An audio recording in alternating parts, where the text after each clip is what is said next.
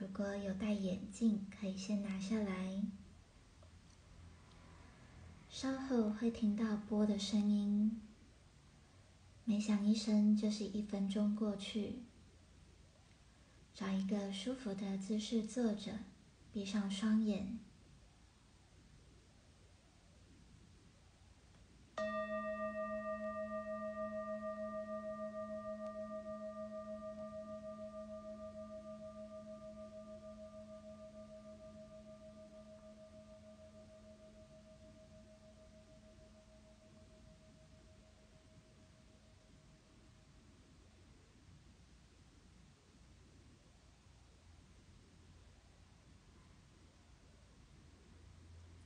感觉气流在身体的流动，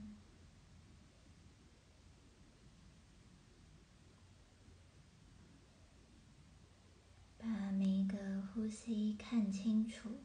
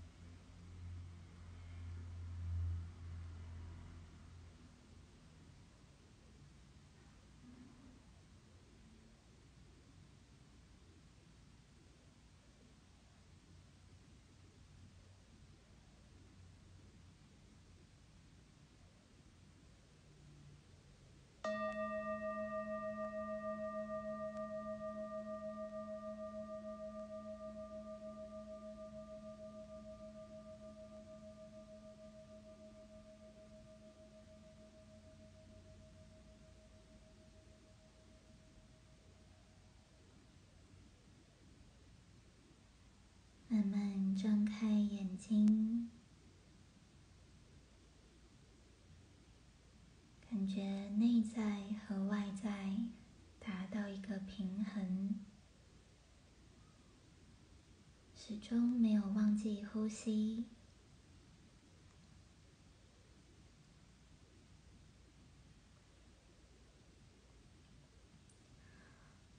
我们今天要来进行的活动。会用到纸笔，请把你的笔记本拿出来。我们要一起来探讨一天当中我们的能量都耗在哪些地方，又在哪些地方被补回来。OK，我有看到伙伴的留言。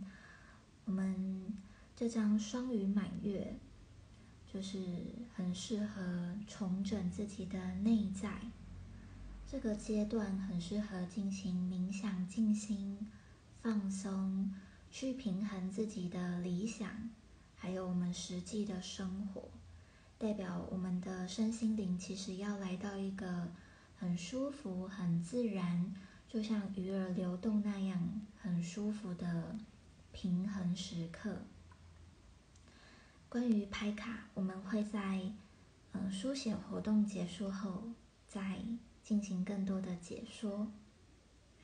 我们先一起来，在笔记本上面，你可以画一个大大的圆。如果你习惯图像化的方式，在这个圆里面，就像时钟一样，去写下十二、三、六、九，这是四等份。然后一二三四五六七八九十十一十二，代表我们一天的时间。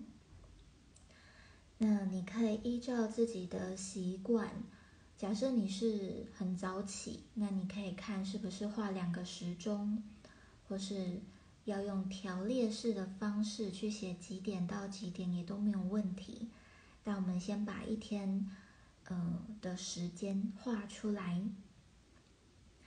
我们用三十秒的时间来画这个时钟。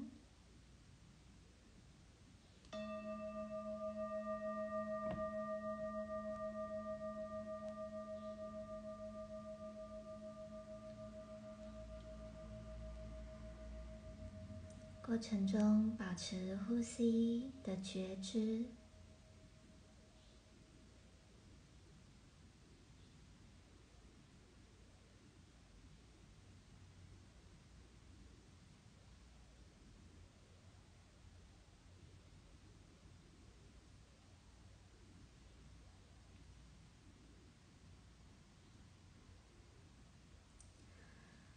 接下来，请你在时钟。或是如果你是用条列式的方法，假设你是用时钟好了，你可以去划分你的能量会花在哪些地方。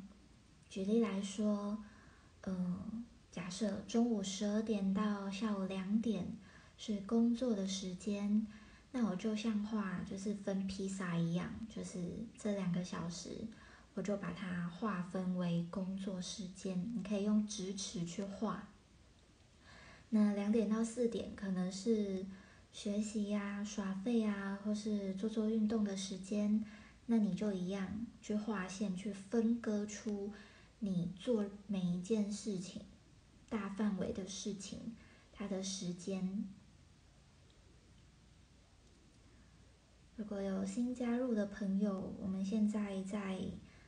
进行的是把一天我们的二十四小时划分出来，看我们从醒着到睡着的那一刻这之内，我们都做了哪些事情？这是第一个步骤。那第二个步骤呢？是全部都写完，请你拿出另一支颜色的笔，用正负号来写下。举例，工作它是让你耗能。还是增能，如果是耗能就写一个负。那运动是耗能还是增能？如果是增能就写一个正。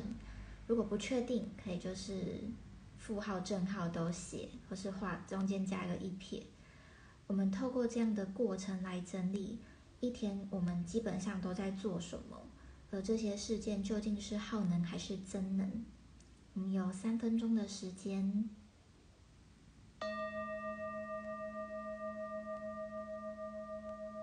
如果提前写完，可以去观察自己写了什么，并写一些同整。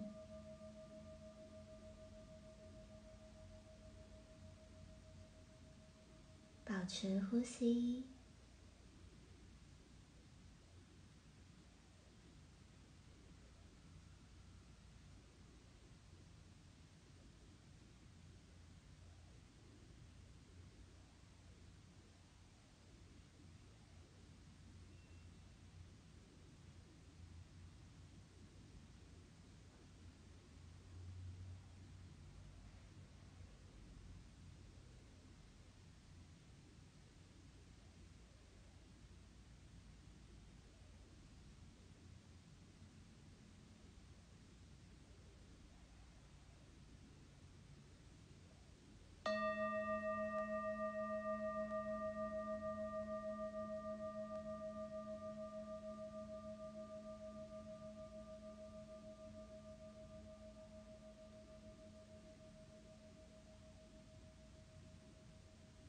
不需要把每一件事情都非常详细的写下来，只需要大范围的了解某一个时间区段自己在做什么，或是本来会做什么，但可能会分心转去做另外一件事情。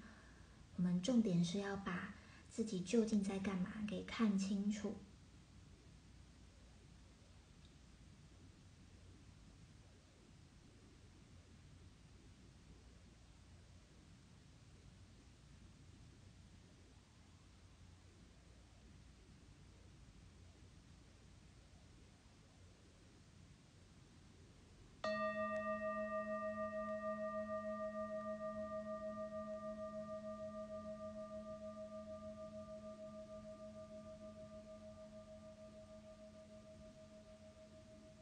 最后一分钟，可以写下你观察到什么，哪些时间花很多，哪些时间不固定，哪些时间是你想要保留的，哪些时间是你觉得要改变的，去记录下来。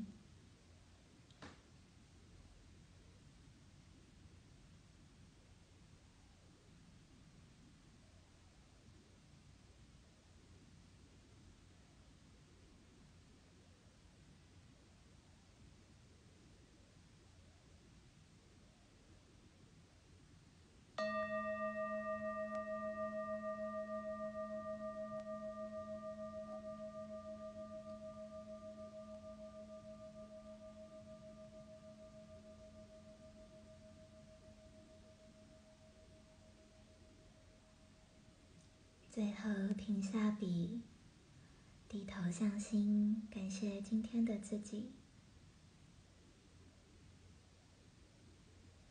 对自己的感恩是每天都要进行的。它可以是一个工作，也可以是一个静心冥想。其实最根本的就是。每天爱自己的时光，透过把自己的二十四小时给整理、整理出来、整理清楚，我们会发现，原来某些事情它其实是耗能量的，而某些事情它是可以真正补足我们的能量的。我会鼓励你去留下。真正补足你能量的事件，像我自己就很喜欢散步。我觉得在散步，尤其在公园、大自然里面散步，会真正的补到我的能量。那如果你有一些让自己放松啊、舒服的休闲娱乐，也很好。但要深入这些休闲娱乐。你有没有真的从里面补到、被滋养到？如果没有，那是否要更换为另外一种休闲娱乐，或是去做一些你发现其实真的为你增能的事件？这是每天都可以练习的。能量花在哪里？接下来是牌卡分享。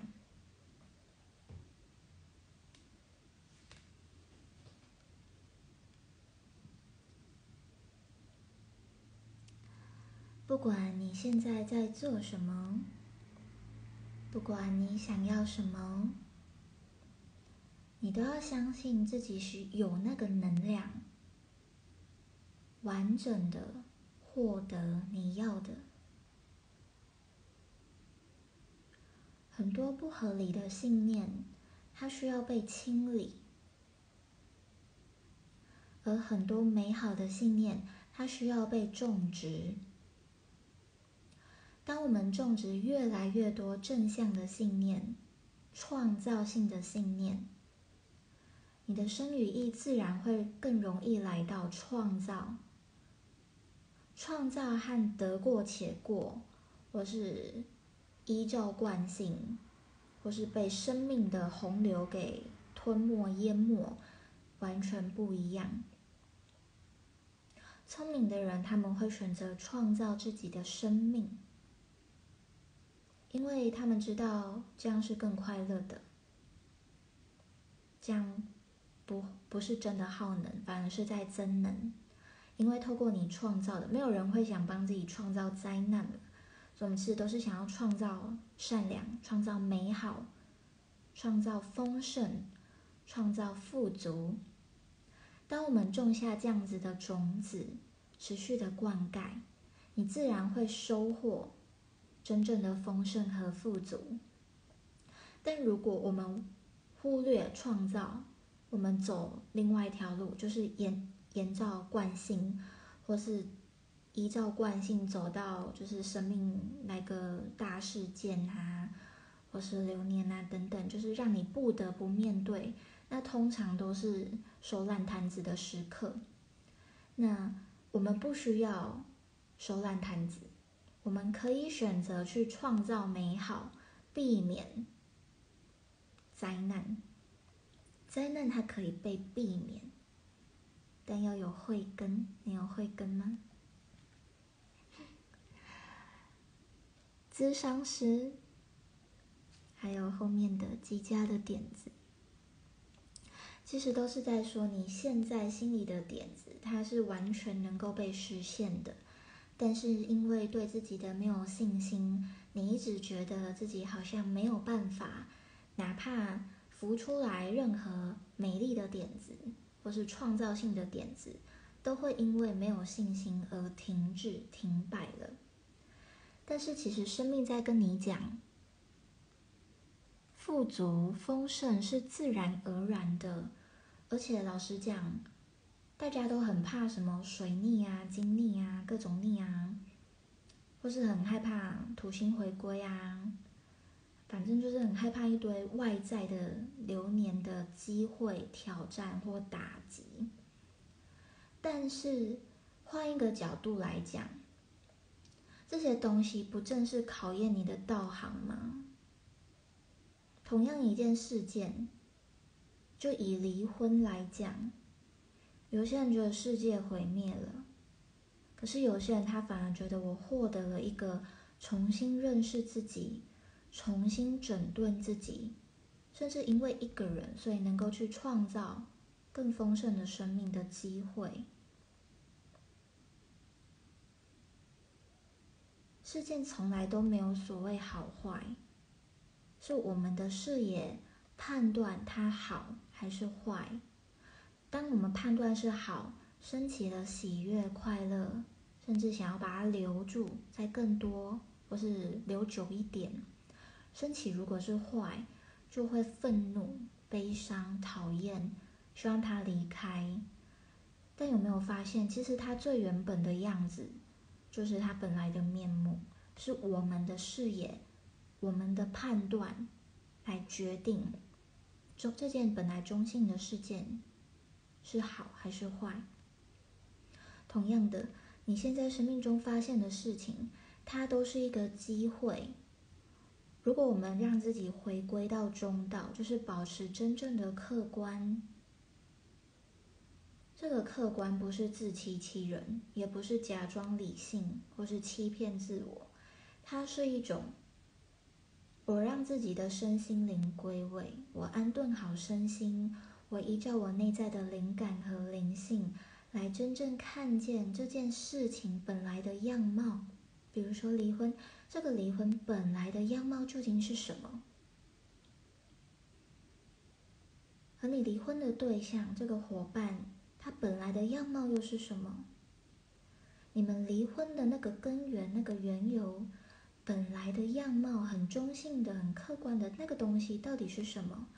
我们是要很有点像直立立的去看这件事情。当我们不在中道，我们不在我们的中心。我们看事件，当然就会偏，而这个偏它会带来痛苦，但是中道不会带来痛苦，所以提醒你，要知道你许下的愿望都会成真，你的意念也都会成真。所以要非常谨慎、微细的观察，你每天都在想什么，你都在说什么，还有你都在做什么。你的人生不是他人改变的，它其实是你的生与意的种子成熟显化出来的。如果我们能够把持好自己的每一分念，我们能够觉察自己要说出来的话。透过我们的觉知力来判断该不该说，要不要说，而我们的行动都是依循正道去做，那自然不会有恐惧。如果没有在练习，一开始要做到，当然会觉得很困难。但不要忘了，如果连你都不愿意为你的人生做出什么，那谁能够帮助你呢？你就是自己最好的咨商师。这是前面大天使的祝福。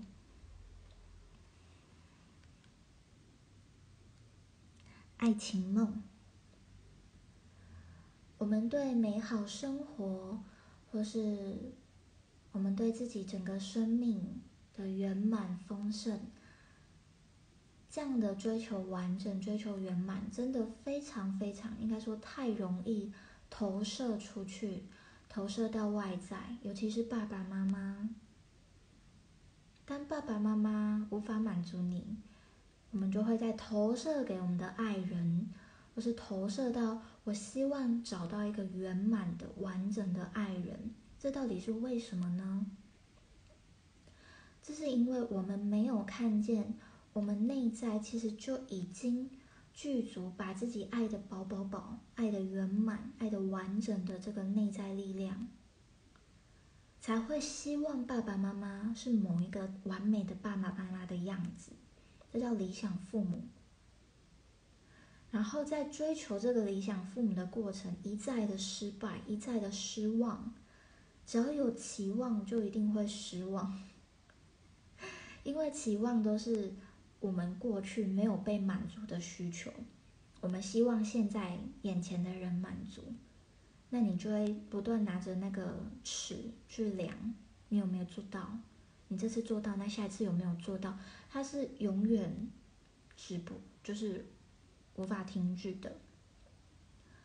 那同样的，我们如果是投射到爱人，那就会希望，比如说遇到一个白马王子，遇到一个。就是 soul mate，你的人生就幸福圆满了。这些真的都要非常谨慎去觉察，你到底在追求什么。如果追求错误的东西，或是你追求的东西，你的起心动念是错误的，比如说你想要靠别人来弥补你自己，这是错误的信念，因为你本来就是完整的，你却把自己。切割好几块，一块投给爸妈，一块投给爱人，可能一块投给工作，投给金钱、社会地位等等。你把完整的自己切割成这么多块，还投出去，当然会觉得世界很危险啊！因为你是破碎的，而破碎的自己。他需要你生出勇气去面对，把自己看清楚，我到底都投了什么在别人身上？为什么有些人很喜欢抱怨？为什么有些人好容易痛苦不快乐？为什么那么多的痛苦？我们追求的完整、美好，它确实。不经一番寒彻骨，寒彻骨，焉得梅花扑鼻香？它需要你付出努力。可是我们在努力的过程，是不是要更加微细的去看自己的起心动念有没有都走在自己的中道上？你追求的有没有是用正确的方式在追求？你用错误的方式追求，当然种了不好的因，你要怎么？结下好的果呢？孤挺花，坚持对的生命道路，勇敢选择正确的道路，坚持的走下去，就是在提醒你，幸福真的没有捷径。这个社会很多人都有点被养坏了，会希望可以有捷径，比如说。假设好了，假设你分手，就会希望有没有什么方法能够挽回？老实讲，这是捷径，它是治标的，但它不治本的，因为你不是问有有什么有没有什么方法让我看见问题的根本。我我现在分手了，那我分手的根本到底是什么？这才是分手的根，不是吗？可是大家问的是怎么挽回，这是上面的，我们根没有处理好，就算用方法投机取巧挽回成功，一定再分。这不是诅咒，这是要告诉你烂掉的根，你让它苟延残喘几天、几个月、几年，再来发现原来根烂透了。那时候你几岁？那时候你的热情剩下多少？那时候你受了多少伤要被疗愈？有没有想过，当我们选择治标，当我们选择得过且过，当我们选择投机取巧，烂摊子很大，有够大，而且你会花越多，沉没成本越多。你到时候分手了，再次分手了，再次失去了，一定会失去的。根如果是烂的，你要这棵树活多久？苟延残喘的活是你要的吗？不要忘记了，宇宙其实都为你们安排好最美好的。老实讲，可以说是剧本。当然，我们都是有能力去选择我们自己想要的剧本，这就是为什么起心动念的重要。你是发自内心的希望获得真正圆满的爱，真正快乐圆满的生活，还是你常常妥协，觉得好啦，没那么好也没关系，忍一忍，忍一忍。这个很好玩，就是你会发现忍一忍的结果是一忍再忍，但是为什么呢？我想今天的牌卡它其实有一个核心讯息，就是在讲中道。有句话大家可以放在心里，就是我们如果不是处在正确的位置，那我们看世界、看外在人事物。当然都是倾斜的，你自己不正，当然看出去每个都歪呀。可是如果你是正的，你看事情是中道，是中性，是完整的。老实讲，可以说是一个接纳本来面目嘛，大家其实都长得他原本该长的那样啊。事件的发生，也就是事件发生的那样中性啊，是我们看他的角度影响了我们的感觉嘛。我们处在中道上，你怎么可能不成功呢？我说细一点，你会成功是因为你能够做出最有效的、最直接的、最准确的判断。判断通常都完全是依照直觉，可以想想看。你练再多外功，学再多理性的方法，如果你的内功、你的内力不稳，你的外功耍的花样再多再厉害，只要能够踩到你内在的那个点，踩到你的尾巴，你的情绪暴躁了，你的内在焦虑了、不稳了，你的外功。能帮得上忙吗？他能给什么？在情绪焦虑、暴躁或是不舒服等等等状态，你做出的判断，当然不会是最好的判断，因为太感性了，太感情用事，而成功它可以是很理性的。当你把自己看得一清二楚，当你把外在环境看得一清二楚，你依照宇宙带来的机会，依照宇宙带来的丰盛，把握机会，发挥自己的长才。每个人都有自己的长才，你当然就默默的成功。